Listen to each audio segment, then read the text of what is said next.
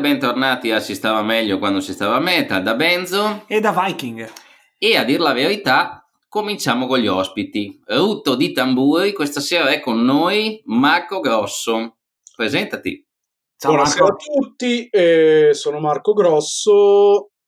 Diciamo che la mia peculiarità è di essere attivo su più fronti, quindi qualcuno mi conosce per le attività metal di Holy Legions e eh, qualcuno mi conosce per la mia attività di musicista dark ambient, che penso sia la cosa che questa sera magari è più interessante esplorare.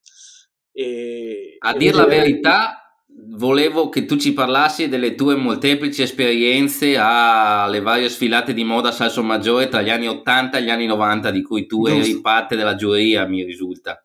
Sì, mi si corrompeva facilmente, devo dire. Eh, perché... da bravo italiano dagli anni 80 agli anni 90. Vabbè, ascolta, uh, molte persone ti conoscono come Uroboros, giusto? Giusto. Ok, e proponi una musica imparentata col metal che sarebbe il dark ambient. Esatto, allora, uh, anzi, che è un nome latino del serpente che si mangia la coda, è una figura molto nota nei libri di alchimia e simboleggia il, ciclo del tempo circolare che ritorna, quindi l'eterno ritorno per alcune filosofie anche mh, il ciclo delle vite, delle reincarnazioni, ha tantissimi significati.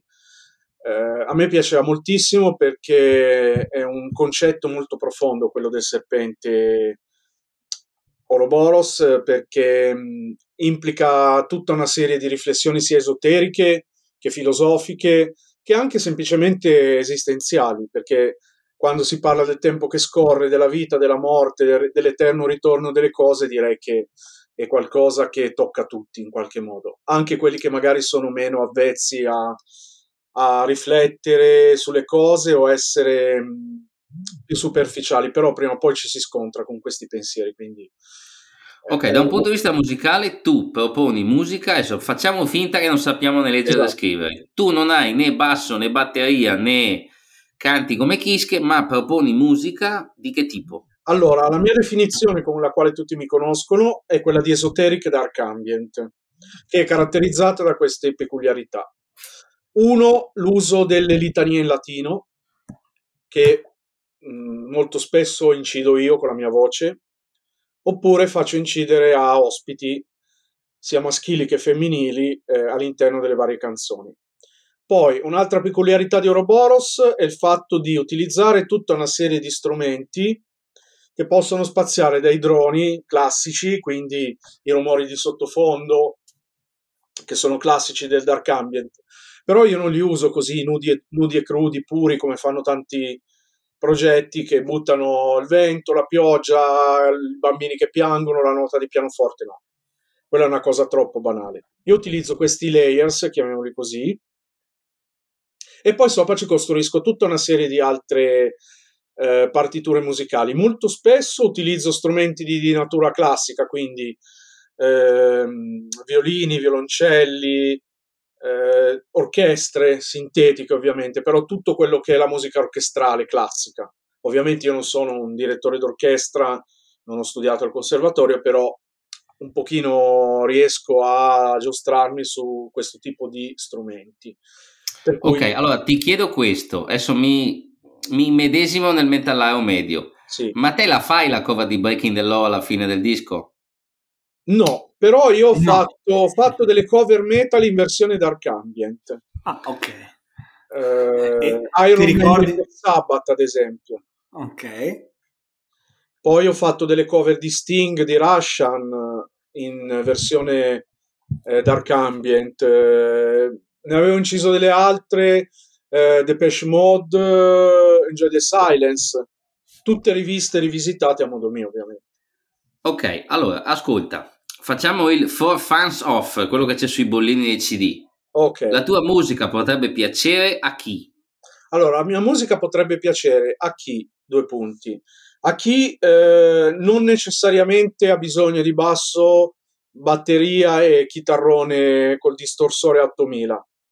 Chi eh, non necessariamente vuole la voce di Michael Kiske eh, o di Ronnie James Dio, a chi apprezza le atmosfere molto inquietanti, quindi molto oniriche, allo stesso tempo orrorifiche, esoteriche, magiche, eh, e perché no anche che ti aiutano a, a, entrare in un mondo onirico, quindi del sogno, oppure un mondo fatto di atmosfere, di suggestioni.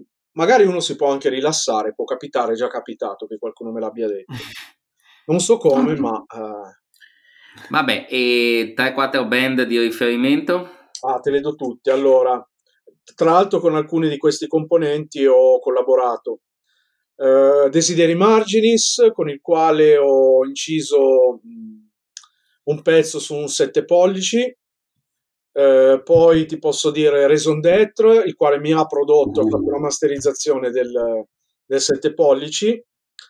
Poi ti posso dire gli Arcana, che ho conosciuto personalmente, con i quali mh, dovevo fare una collaborazione su alcuni pezzi, poi per mille motivi non è andata in porto. Poi ti dico altri un Carceri, ti dico Rune Sorder, italiani, che, con i quali ho collaborato lui nei miei dischi o nei suoi poi ti dico My Error 3, ti dico Kofnia, ti dico Lasmore, ti dico Rapun, eh, questi sono i primi. Io, io ti dico me coglioni, eh, vabbè, allora Marco, diciamocelo, tu fai un genere che per un momento ha avuto un bagliore anche all'interno del panorama dei metalloni. Sì. Che è quello di una 15-20 anni fa, quando a fianco del black metal c'era la cold meat industry. Esatto, esatto, esatto. Cos'è rimasto di quel genere lì adesso? Che mercato c'è? Mm, allora, cosa... eh, oggi è rimasto molto poco. C'è stato un momento che non saprei definire temporalmente, ma prova a collocartelo 2000 e... tra il 2012 e il 2015 in cui all'improvviso si è spento tutto. Come se all'improvviso, dopo che c'era più o meno una lampadina, una luce nella stanza, qualcosa si è spento all'improvviso e è imploso tutto. Ma non solo nel, nella musica dark ambient, è imploso tutto anche nella dark wave, è imploso tutto anche nell'industrial, in tutti quei sottogeneri, diciamo, legati al mondo gotico eh, o di affini. E testimone di questa cosa anche il fatto, ad esempio, che un giornale come Ritual, che vendeva tantissimo, ha chiuso da un mm. momento all'altro perché non aveva più un pubblico. Era ma secondo, te, ma secondo te perché è successo questo? Ah, cioè, questo... voglio dire, abbiamo tra le palle il power metal tedesco dagli anni 80 e non se ne va. Come mai lì sto genere qua questo, se n'è andato? Questo è un mistero, è un mistero. Diciamo che non è morto tutto, però è tutto ritornato. Se prima poteva essere più visibile in qualche modo parolone, però più commerciabile più che commerciale, certo. è ritornato tutto a un livello ultra underground. Io credo che il pubblico si sia stufato di mh, mm, principalmente di ascoltare sempre le stesse cose, questo credo di sì, perché poi c'è stato un momento in cui tu, tutti i progetti, e ne sono nati milioni, non migliaia, suonavano tutti uguali, suonavano, si proponevano con delle sonorità tutte uguali e quindi non, non c'era più interesse perché erano i cloni dei cloni dei cloni. Ovviamente i grossi nomi sono rimasti, ovviamente anche loro hanno subito molto questo calo drastico eh, dell'attenzione. Poi sulle vendite non ti so dire, io posso parlare per me, posso fare poi un, es- un excursus. Io ho iniziato nel 2003 e da quando ho iniziato a oggi è cambiato tantissimo, in peggio devo dire purtroppo. Volevo chiederti, adesso ogni tanto prendo anche io la palla, io vi ascolto in religioso silenzio perché parlate di cose che purtroppo conosco poco ma che mi affascinano molto. Eh, quello che so di te anche che hai una grandissima attenzione per tutto ciò che è l'autoproduzione, cioè non è solamente un discorso che sarebbe più comodo chiaramente fare semplicemente l'MP3, il, il disco su Bandcamp o altre, infra- altre strutture tipo Bandcamp, ma ci tieni molto anche a un discorso di fisico. Sì. Perché? Cioè, secondo te, perché è così importante per te o per questo genere? Allora, eh, per me è importante per diversi motivi. Uno, perché col digitale si sono moltiplicate le, chiamiamole band per comodità, ora ce n'è veramente un miliardo. E quando tu vai su Bandcamp e digiti Dark Ambient ti appaiono 8, 9 mila, 10 mila, 20 mila gruppi.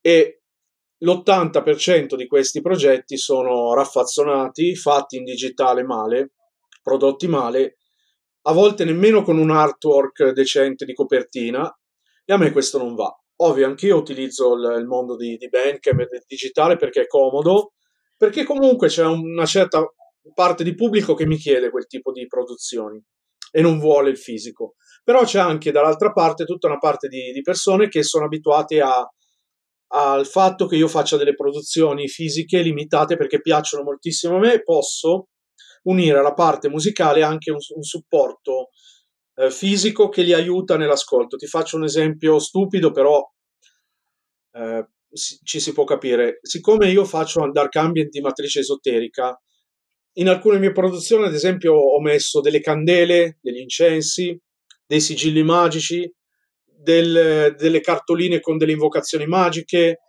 eh, tutta quella serie di, chiamiamoli, parafernalia, per cui uno in casa, magari mentre ascolta il mio disco, se è appassionato, se è esperto, può fare un rituale magico, può fare un'invocazione bianca, nera, gialla, verde, di quello che vuole. Oppure in alcune produzioni ho messo dei, delle statuine di Cthulhu con eh, dei pendagli sempre di Cthulhu perché erano ce l'ho, ce l'ho, ce l'ho, eh. ce l'ho. ce l'hai, ottimo. Perché magari tu ascolti il disco e hai in mano questi oggetti e puoi eh, avere anche proprio un tramite tra te stesso e la mia musica. No, no, un'altra domanda.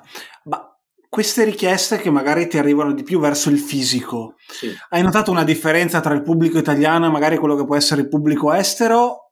O più o meno, cioè nel senso, più o meno non noti grandi differenze? O... Allora, sì. eh, il mio pubblico al 75% è estero. Ok. Quindi da tutto il mondo. Mm, si parla dei paesi scandinavi, la Germania, gli Stati Uniti, l'Australia. Uh, io ho venduto anche dei CD in Iran negli anni scorsi. Per dire. per, da qualcuno che adesso è in carcere. Esatto. No, dai, speriamo, speriamo, di no. ho Però venduto anche in America, nelle Filippine, in Giappone. L'Italia devo dire che è un pochino meno ricettiva, anche se è una fanbase italiana dura e pura che è molto affezionata e, e quando esce qualche mia produzione la prenota senza neanche chiedermi cosa c'è o cosa non c'è, mi dice mandamela appunto, perché negli anni ha imparato a fidarsi della mia proposta, gli piace, la ritiene di qualità e a me fa piacere perché poi offro sempre qualcosa appunto di fisico, che può essere la cassetta, il CD, il CDR, io poi ho fatto anche un 45 giri, poi ho fatto delle cose addirittura tanti anni fa in floppy disk, in chiavi USB, eh, tutto quello che era registrabile l'ho utilizzato. Ovviamente certo. sono andate a ruba, non ce n'è più neanche una in giro perché libri, libretti, opuscoli, fotografie, cartoline, qualsiasi cosa. Io allego sempre qualcosa, spille, eh, quindi sempre qualcosa di, di appetibile per chi non vuole semplicemente avere un disco e basta. Ok, quanto importante è secondo te nel 2021 mantenere, seppur per un pubblico piccolo, una fisicità del prodotto? Assolutamente 100%. Devi, devi e devi.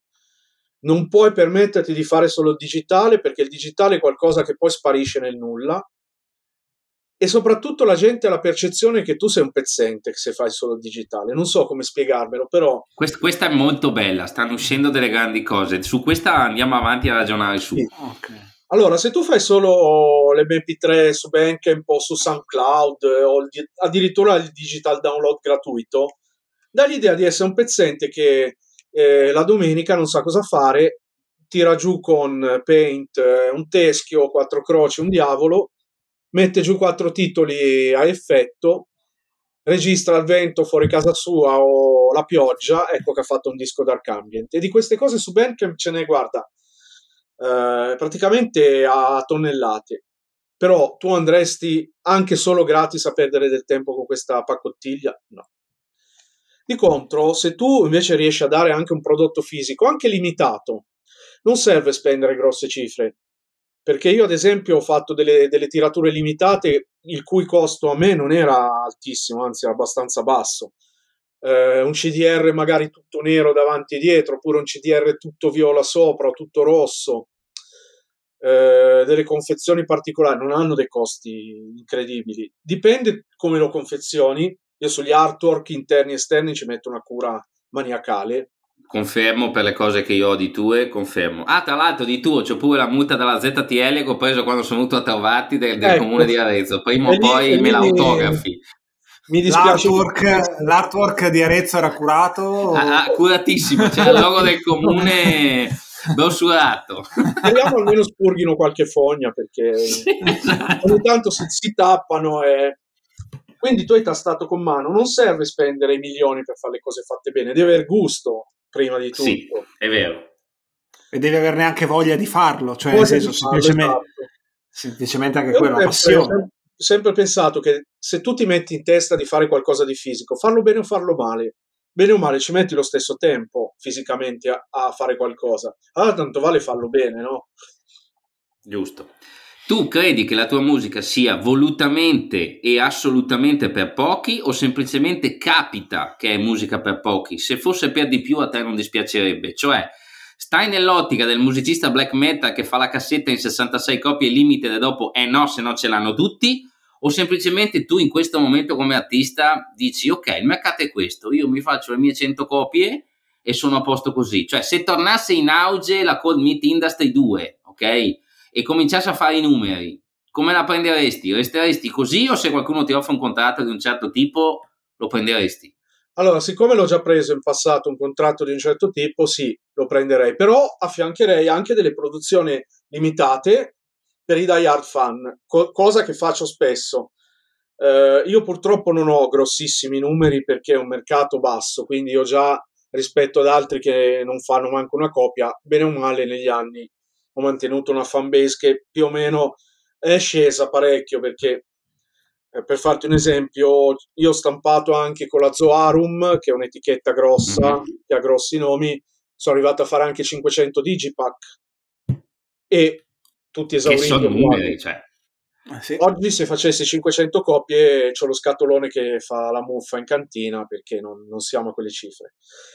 Però eh, tutte e due, io farei tutte e due. Non, non, io non ho, non ho vincoli, diciamo, concettuali o morali o di attitudine per cui ne devo fare una e se ne faccio mille mi svendo. Sono molto realista e quindi siccome il mercato mi dice che io posso arrivare fino a lì, io arrivo fino a lì. Poi ogni tanto faccio qualcosina che ha qualche copia in più e ogni tanto faccio una specie di regalo ai miei fan con delle edizioni magari da 10-15 copie, tutte particolari, con, con dei gadget speciali che magari costano di più anche, perché magari ci metto, come è capitato, eh, un box con il sacchetto di velluto con l'audiocassetta, il ciondolo, eh, l'incenso, la candela, il sigillo di pergamena, eh, la statuina, eh, lo specchio magico, questo, quello, quell'altro, ovviamente non te lo posso vendere a 5 euro, però io ne faccio pochi e so che quelle persone, se li costa 20-30 euro, sono soldi non ben spesi. Esatto. Ah, Perché certo. ce l'hanno loro e basta. Ci sono delle cose che eh, mi chiedono spesso di ristampare, ma io per rispetto verso chi ha creduto in quella prima tiratura dicendo questa è unica, io non lo farò mai, perché io comunque ho un senso di lealtà verso, verso i fans grandissimo. Se poi il disco dico è per tutti, è per tutti, ecco, questo un po'. Ecco, anche questa cosa qua è una cosa su cui vale la pena ragionare, nel senso che eh, è successo... Ah, ecco, bon, allora te la giro come domanda. Obituary, qualche anno fa, eh, registrano, raccolgono i soldi del disco, credo che sia il penultimo ormai, su non mi ricordo se era Kickstarter o GoFundMe o in un'altra maniera.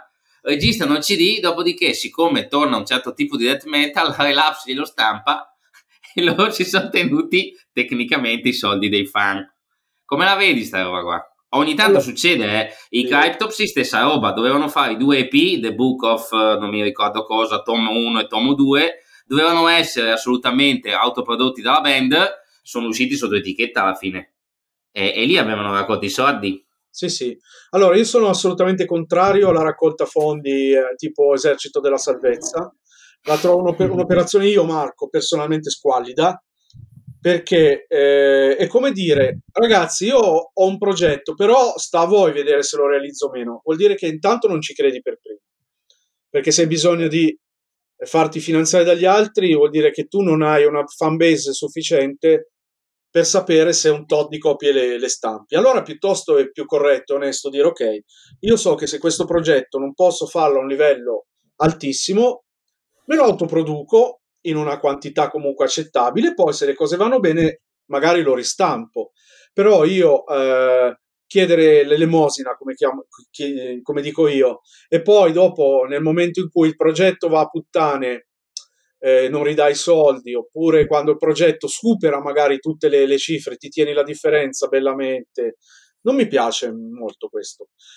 Io sono uno di quelli che ha finanziato dei progetti Kickstarter o, o Patreon, però per ad esempio mazzi di tarocchi, libri, cose più legate a, all'arte o a oggetti particolari non relativi alla musica che so che sono artigianali e quindi se Pinco Pallino mi disegna un mazzo di tarocchi che sa disegnare solo lui, è un po' diverso che uno che mi produce il disco e poi dopo lo dà la relapse, lo dà questo quell'altro. Quindi io personalmente detesto queste raccolte fondi da, da, da testimoni di Geova. Ecco.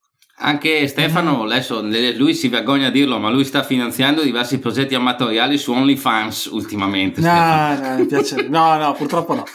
Non ancora fai vedere no, i guarda... queste cose qui.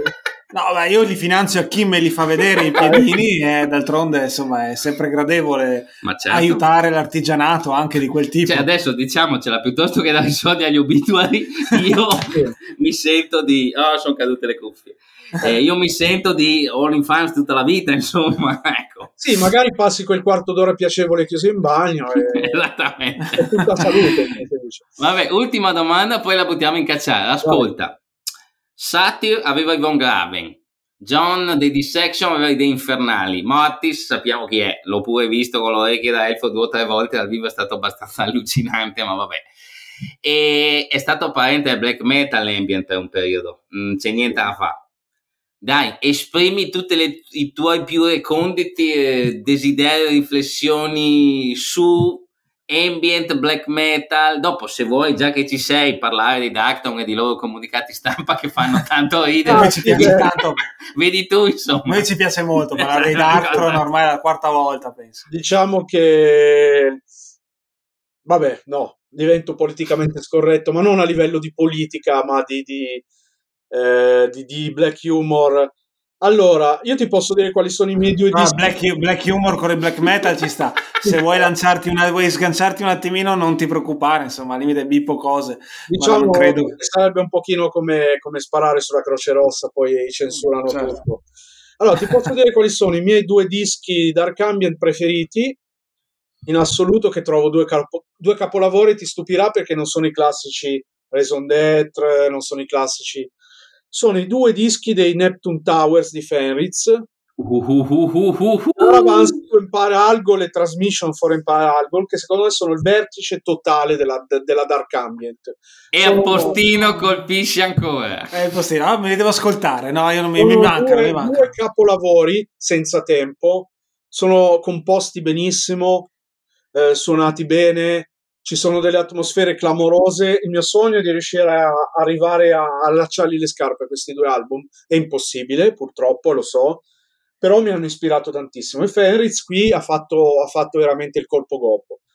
Poi ti posso citare, vabbè, Fata Morgana che mi piacciono, di Mortis. Sì. Poi non so, ci sono gruppi come Von Graven, eh, penso che li, tu li conosca bene. Ci sono sì, tanti, è un disco che tra l'altro se non stampano in fretta mi incazzo perché non eh. si trova delle cifre vergognose. MZ412 sono tutti progetti uh. clamorosi. Quindi, ah, a livello eh, di mood, di feeling, secondo te black metal condivide qualcosa con Dark Ambient? Sì, al di là che musicalmente le due cose stiano insieme. Allora, condividono un'attitudine di fondo, uno di essere molto elitari, di partenza, perché anche il dark ambient non è una musica per tutti. Anzi, no. eh, la cosa classica che ti dicono quando ascoltano l'8 persone, 9 persone su 10, bella l'intro, bella l'outro, ok, dov'è la musica? eh vabbè, questo può, quindi, può, capitare. Rischi quindi, del mestiere. Eh, e tu ti fai una risata e gli dici guarda, eh, dura un po' l'intro, ma io ho fatto anche pezzi che durano 40-50 minuti come pezzi da 3 minuti. Allora, eh, cosa li accomuna? L'elitarismo del pubblico perché è poco, è molto affezionato, molto fedele. Se si affeziona a un progetto non lo abbandona negli anni. Io ho fans dal 2003 a oggi che regolarmente eh, tutto quello che faccio ed esce comprano. Quindi sono già 18 anni e non, non ne ho uno solo così. ne vorrei avere migliaia, ne ho un pochino, però è un pubblico molto fedele si affeziona anche a te come persona, come attitudine e nell'arcambio ci sono diverse attitudini. Se tu sei un poser se ne accorgono immediatamente. Che non basta mettere il teschio in copertina, non basta mettere il fantasmino, non basta mettere eh, la casa infestata di MTV l'horror nel, nel, nel retro copertina, no. Di gruppi così farlocchi ce n'è anche troppi, ma la gente li sgama, non è stupida. Quindi black metal e dark ambient hanno l'elitarismo in comune, ma non elitarismo politico, elitarismo nel senso un pubblico ristretto, fedele e che eh, va avanti sempre e se ne fotte di, di quello che accade ma, intorno. Allora vorrei avere una tua opinione, qua puoi sfogarti, non ti preoccupare di eventuali censure, però il black metal poi a un certo punto è diventato tra virgolette anche commerciale, cioè ha avuto il boom che ha avuto e appunto poi vari gruppi, varie, negli ultimi 15 anni fa a un certo punto ci sono dei gruppi come Cradle of Filth, come Dimmu Borgir, okay. che, che, hanno avuto successo, tra virgolette, planetario. Prima ti chiedo, esistono gruppi nel genere ambient che hanno svalicato così tanto, ma forse già so la risposta, e cosa pensi invece di un genere che nasce elitario, che nasce con un certo tipo di attitudine, un certo tipo di affetto dei fan, che ha tradito o non ha tradito, o è una normale evoluzione, o è una cosa che può allora, capitare. Io l'unico gruppo che posso dire che ha svalicato in assoluto, se lo consideriamo Dark Ambient, ma comunque io lo considererei affine o comunque nel genere, sono i Dead Can Dance, assolutamente. Mm-hmm. E sono gli unici che certo. hanno fatto veramente il botto. Tra l'altro un gruppo che ho visto anche dal vivo e mi piacciono da morire. Eh, anche Lisa Guerra da sola ha fatto delle cose meravigliose, Brendan eh, anche lui ha fatto tante colonne sonore. Io direi che sono l'unico esempio di, di un big, di un Metallica del Dark Ambient, i Dead Can Dance, anche se hanno tutte le influenze medio orientali. Ma, ma, hai mai pensato che loro avessero in qualche modo tradito qualcosa? No. O invece no, sono talmente bravi che dici ok, esatto, bravi, applausi. Io ho pensato che se tu sei bravo e parecchio bravo, allora te lo meriti. Il problema è che di veramente bravi, bravi, bravi eh, non ce ne sono tantissimi. Ma eh, eh, allora, mh, mm, voglio proprio caparti questa risposta se ce l'hai. Ma allora quelli che hanno svalicato nel black metal era perché erano bravi bravi? C'era la moda? C'era... Allora, qualcuno era bravo bravo bravo, qualcuno ha eh, ibridato il black metal con un genere che piaceva al grosso pubblico e certo. allo stesso modo non ha tradito lo spirito originale del black metal penso ai primi dischi di Dimmu Borgir più che credo certo. Certo. in cui la componente sinfonica, orchestrale eh, e le voci liriche io parlo per un periodo, non per tutta la carriera. No, no, capiamo. Immagino, eh, a, immagino, più o meno fino a che disco. esatto. E non hanno tradito realmente eh, il purismo black metal, ma l'hanno ibridato in un qualcosa di artisticamente superiore e artisticamente fedele anche a tutti i dettami del black metal. Per i primi due dischi e il primo EP, to, ti butto anche fino a Midian dei Cradle of Filth, ma lasciamolo così e così, in parte okay. anche loro. Poi dopo è andata tutta in cacciara, secondo me. Assolutamente. Sì, sì, ci può stare, ci può stare. Volevo chiedere un'altra curiosità, visto che appunto parli di un genere, il dark ambient, che è mm-hmm. musica elettronica. È musica elettronica e tra l'altro che conosco poco. Io adesso da un ragazzo tra virgolette giovane magari una volta, però adesso c'è un grande, grandissimo revival, che poi non è un revival, di la Neo Synth Wave. Sì. Synthwave, io penso a Carpenter Brute, che è la cosa che si avvicina di più al metal, le cose che ascoltiamo. Sì, e che quindi... Turbato, anche Dungeon Synth, oserei dire. Che sì, sono quei due generi lì che sono tornati. Che ne pensi? Allora, Dungeon Synth Uh, da una parte ci sono delle cose che mi piacciono molto, dall'altra ci sono delle cose che mi fanno sorridere perché mi sembra di sentire il Nintendo 8 bit con la musica di Castlevania o di Ghost and Goblin. Ce l'ho, ce l'ho, a, a, noi pia- a, noi piace anche quella, vabbè, però capisco eh, che non, se uno è del settore possa indispettirsi un attimo. mi fa sorridere, ci sono anche delle cose fatte bene a 8 bit, però poi ci sono delle produzioni Dungeon Synth che sono veramente... Eh, non so come dire, tenere, cioè mi fanno tenerezza perché veramente sono, c'è il flauto delle medie con la tastiera virtuale, fi, fi, fi, fi, così è. Green Sleeves, e della, eh, della Synthwave anni 80 teucidissima? Ah, Synthwave anni 80 teucidissima, eh. mi piace da morire. Io sono un grande fan anche dell'italo ah. disco degli anni 80. A me piace tanti generi, non dico come tanti, ah, che ascolti, io ascolto tutto, no però ascolto molti generi musicali, tra cui anche tutta quella, quell'ondata synthwave anni 80 e anche l'italo disco che ha prodotto delle cose meravigliose, attenzione. Eh.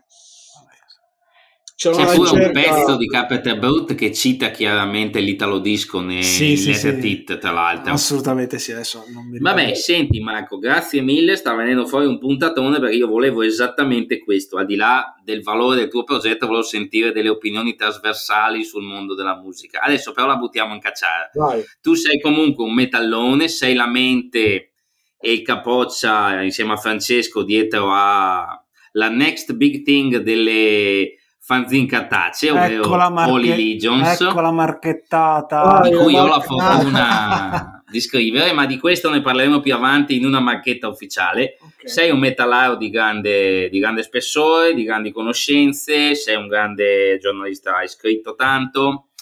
Parliamo di cose serie. Dai, hanno beccato John Oliva con la cocaina ambriaco in macchina. Dai, parliamone. Allora, non so se hai visto la foto in pigiama. Certo che è, è peggio del solito ed era esatto. difficile. Sembrava la personificazione di uno dei personaggi minori dei Simpson, eh, tipo... Sì, sì, esatto. Ma tipo quelli che... foto, ecco, con la flebo che girano con le rotelle. Ma fatto misto, misto con gli avventori del bar di Bo. Di Bo, sì. esatto. Un personaggio dei Simpson che tu vedi in carne e ossa. Allora, intanto io mi faccio una domanda, ma tu a 62 anni, dopo una carriera incredibile con i Savatage, una carriera con miliardaria i... con i Trans-Siberian Orchestra. Esatto. Dopo che tuo fratello è morto per un incidente stradale causato da un cretino, tu fai un incidente stradale e ti droghi a 62 anni. Eh, Io non, sì, non sì, do no. un giudizio, però voglio dire perché? Cioè, perché?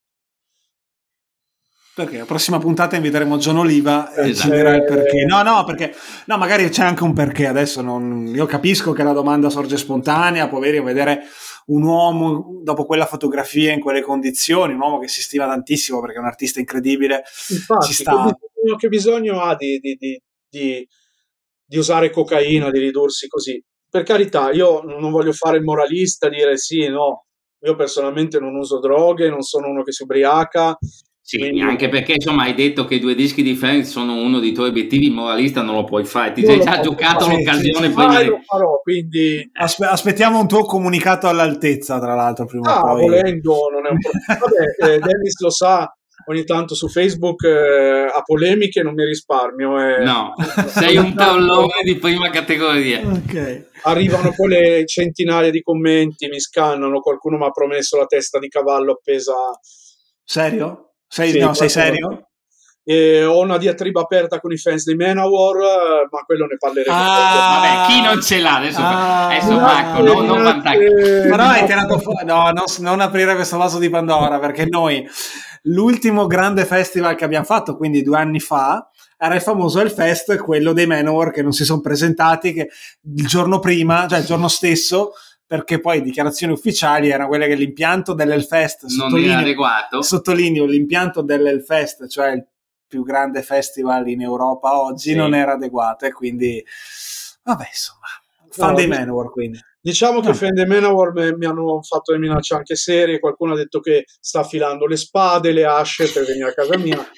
Perché ho usato e si sta mettendo che... le mutande di peluche? Eh, Adesso minacciano anche me.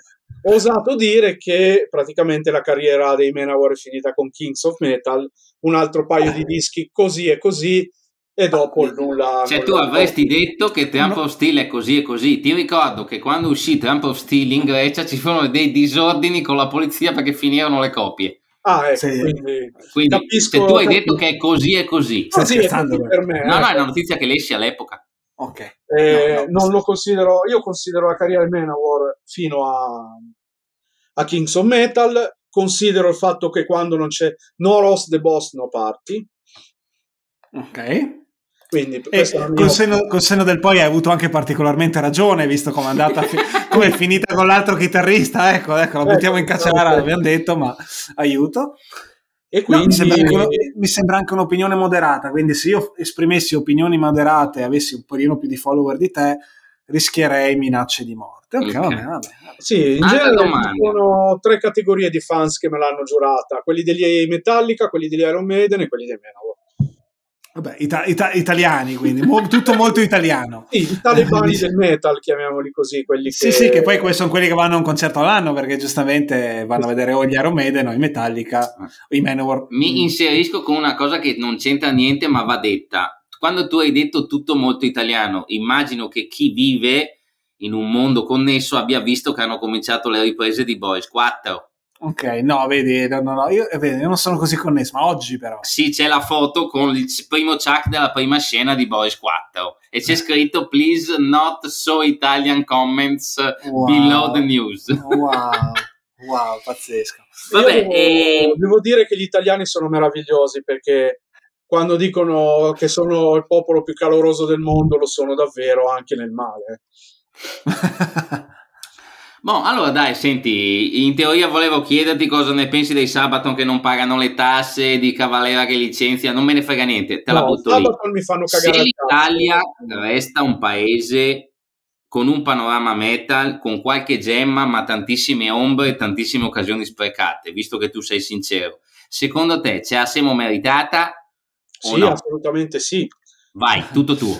Allora, io ho la fortuna di aver seguito anche dall'interno fin dai primissimi anni 80 la scena metal e quindi aver conosciuto certe dinamiche che magari sono interne solo a band, etichette. Allora, eh, in Italia Vai. c'è sempre stato un grandissimo campanilismo, ma non tra regione e regione, tra città e città. Ma questo è proprio tipico italiano, non solo italiano. chiaramente, non c'entra niente col metal, certo. Ecco, e nel metal quindi mille, mille invidie, mille ripicche, eh, ognuno che invece di costruire il proprio mirava a distruggere spesso quello degli altri, un po' come dire metto il piede in testa a te così eh, vado un gradino più in su e si vede me. Quindi molto spesso ecco tutte queste, queste guerre volano stracci, i famosi eh. volano stracci. Poi eh, una cultura musicale italiana generalmente poco propensa alla musica rock in generale Uh-huh. Per cui il metal, almeno io ricordo già nei primi anni Ottanta, era visto un po' come musica da drogati, capelli lunghi, tagliateli, sei gay, eh, i mostri, le maglie con i mostri. Ecco, questo è rimasto un po' il leitmotiv che per tanti anni ha portato avanti e ha ghettizzato tutto questo ambiente come il, il, cugino o lo zio che al pranzo di Natale si ubriaca e alla, tam- alla tombolata grida Ambo quando esce il primo numero, no? Quello un po' strano. Ok, ok, ok. Quindi, questo credo sia una di quelle cose. Secondo, eh, tecnicamente l'Italia ha avuto e ha dei musicisti incredibili. Anche recentemente ha avuto anche dei produttori molto buoni. Però fino agli anni 2000 credo che le produzioni in sé proprio tecniche molto spesso erano, erano scarsissime.